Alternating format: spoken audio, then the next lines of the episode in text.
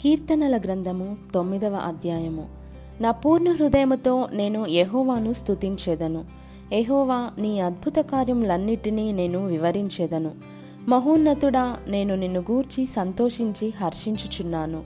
నీ నామమును కీర్తించెదను. నీవు నా పక్షమున వాద్యమాడి నాకు న్యాయము తీర్చుచున్నావు. నీవు సింహాసనాసీనుడవై న్యాయమును బట్టి తీర్పు తీర్చుచున్నావు. కాబట్టి నా శత్రువులు వెనుకకు మల్లుదురు, నీ సన్నిధిని వారు జోగిపడి నశింతురు. నీవు అన్యజనులను గద్దించి ఉన్నావు, దుష్టులను నశింపజేసి ఉన్నావు. వారి పేరు ఎన్నటికీ నుండకుండా తుడుపు పెట్టి ఉన్నావు. శత్రువులు నశించిరి, వారు ఎన్నడూ నుండకుండా నిర్మూలమైరి. నీవు పెళ్లగించిన పట్టణములు స్మరణకు రాకుండా బొత్తిగా నశించెను. యెహోవా శాశ్వతంగా సింహాసనాసీనుడై ఉన్నాడు. న్యాయము తీర్చుటకు ఆయన తన సింహాసనమును స్థాపించి ఉన్నాడు. యెహోవా నీతిని బట్టి లోకమునకు తీర్పు తీర్చును, యథార్థతను బట్టి ప్రజలకు న్యాయము తీర్చును.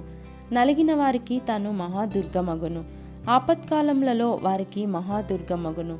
యెహోవా, నిన్ను ఆశ్రయించు వారిని నీవు విడిచిపెట్టువాడవు కావు. కావున నీ నామమెరిగిన వారు నిన్ను నమ్ముకొందురు. సీయోను వాసి అయిన యెహోవాను కీర్తించుడి. ఆయన క్రియలను ప్రజలలో ప్రచురము చేయుడి.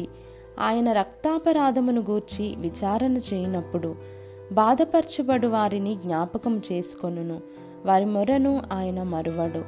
నేను నీ కీర్తి అంతటినీ ప్రసిద్ధి చేయుచు సీయోను కుమార్తె గుమ్మములలో నీ రక్షణను బట్టి హర్షించునట్లు యెహోవా నన్ను కరుణించుము.